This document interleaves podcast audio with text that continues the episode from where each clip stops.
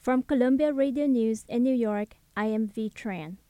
At about eleven fourteen a.m. this morning, J F K Airport announced on its Twitter that Terminal one will be closed and will remain closed for the next twenty-four hours due to a power disruption.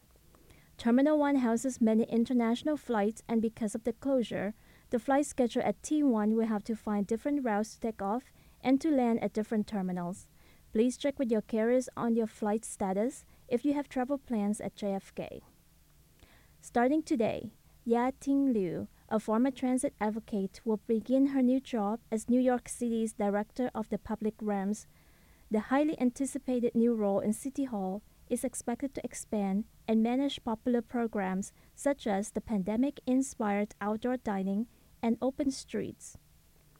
Mayor Adams also announced this morning that Loeb Boathouse in Central Park might reopen by June twenty twenty-three.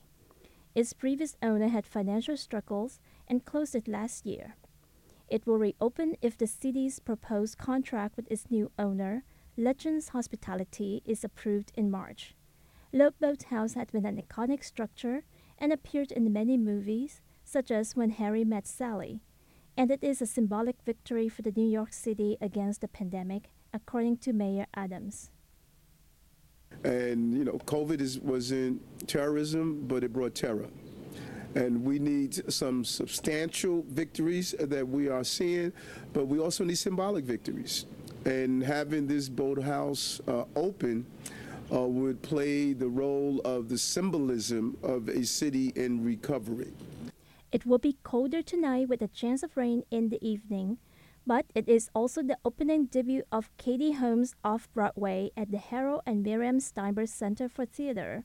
The name of the play is The Wonders, which will have Katie Holmes playing, well, a movie star. V Tran, Columbia Radio News.